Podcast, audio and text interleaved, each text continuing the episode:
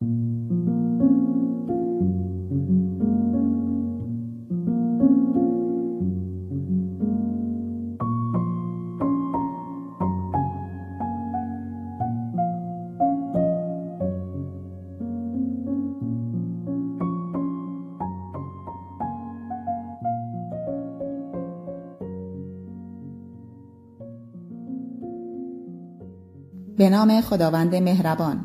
دوستان عزیز سلام. آرزو میکنم حال دلتون خوب باشه و مجال این رو داشته باشید تا لحظاتی رو با شنیدن داستانی که براتون آماده کردم سپری کنید. چند روزی میشد چیزی نخورده و بسیار گرسنه بود. جلوی مغازه میوه فروشی ایستاد و به پرتقال‌های بزرگ و تازه خیره شد. اما بی پول بود. به همین خاطر دو دل بود که به زور از میوه فروش پرتقال بگیرد یا که آن را گدایی کند. دستش توی جیبش تیغه چاقو را لمس می‌کرد که به یک باره پرتقالی را جلوی چشمانش دید. بی اختیار چاقو را در جیبش رها کرد و پرتقال را از دست میوه فروش قاپید. میوه فروش با خوشرویی گفت: بخور نوش جانت، پول نمی‌خوام.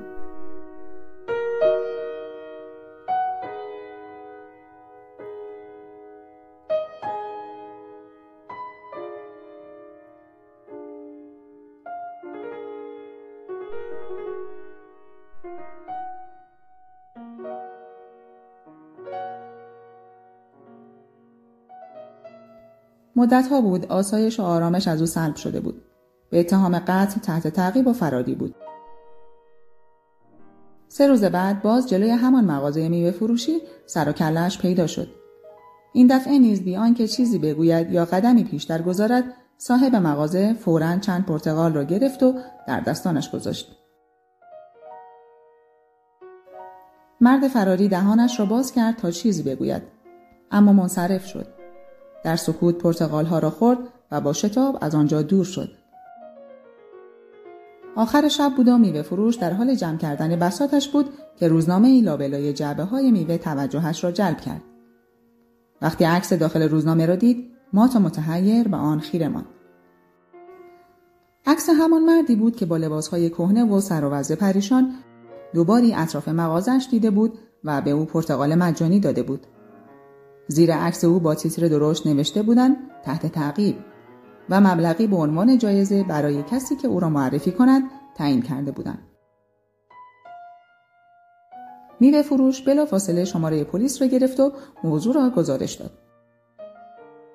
پلیس ها چند روز متوالی اطراف مغازه در کمین بودند تا اینکه یک روز مرد فراری دوباره سر و کله‌اش پیدا شد. طوری اطرافش را نگاه می‌کرد گویی متوجه وضعیت غیرعادی شده بود.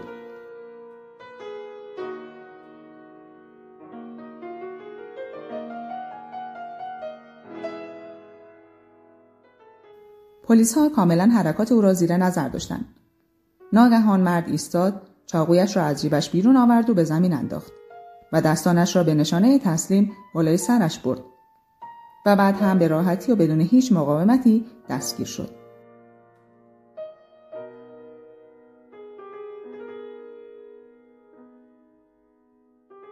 موقعی که داشتن او را می بردن، رو به مرد میوه فروش گفت: اون روزنامه را من جلوی مغازت گذاشته بودم.